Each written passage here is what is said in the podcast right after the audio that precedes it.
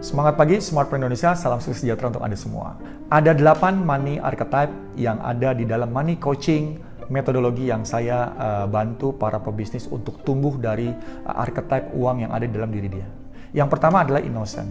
Jika Anda terlalu dominan angka innocent dalam diri Anda, maka Anda selalu takut untuk mengambil keputusan. Anda butuh orang lain untuk menjalankan bisnis Anda. Anda butuh masukan selalu dari orang lain untuk Anda mengambil uh, jalan dan mengambil solusi bagi semua uh, hal yang ada dalam diri Anda. Yang kedua adalah sifat victim Victim ini adalah selalu merasa jadi korban, selalu merasa jadi orang yang dikorbankan untuk setiap hal yang Anda jalankan dalam hal keuangan dan bisnis.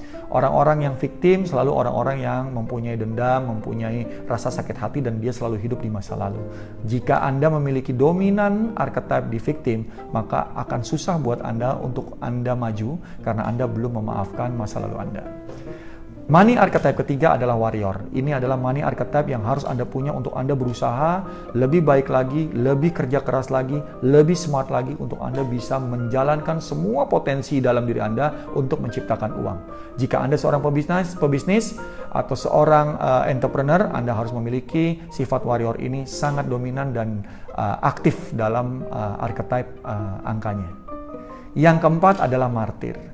Sifat martir adalah sifat yang selalu ingin berkorban, selalu ingin uh, memberikan yang terbaik bagi orang lain, membantu orang lain, tapi melupakan uh, diri sendiri, sehingga dia tidak uh, berjuang untuk dirinya, tapi berjuang untuk orang lain. Sifat martir ini adalah sifat jika Anda melakukan dalam bisnis, Anda mudah untuk dibohongi orang, Anda mudah untuk diatur orang, dan Anda lupa bahwa diri Anda punya potensi yang luar biasa.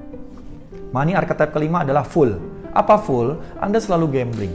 Anda selalu ingin mengambil uh, satu uh, resiko untuk Anda berpikir uh, keuntungan di masa depan, tapi hal itu belum tentu terjadi. Dan jika Anda pebisnis yang memiliki sifat gambling dominan atau sifat full dominan, hidup Anda selalu Anda pertaruhkan. Bisnis Anda selalu Anda pertaruhkan. Anda selalu melihat yang di luar dari kemampuan Anda. Anda lupa tentang kemampuan diri Anda. Anda lupa untuk membuat planning, Anda lupa untuk membuat tahapan-tahapan sehingga bisnis Anda yang Anda lakukan itu berhasil.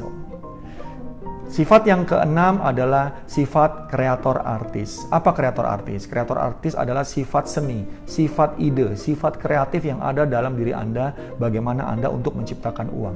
Jika angka kreatif ini dominan dan tidak uh, terlalu bisa Anda kontrol, akibatnya yang terjadi adalah Anda terlalu banyak ide, Anda terlalu banyak kreasi, tapi Anda tidak bisa mengimplementasi.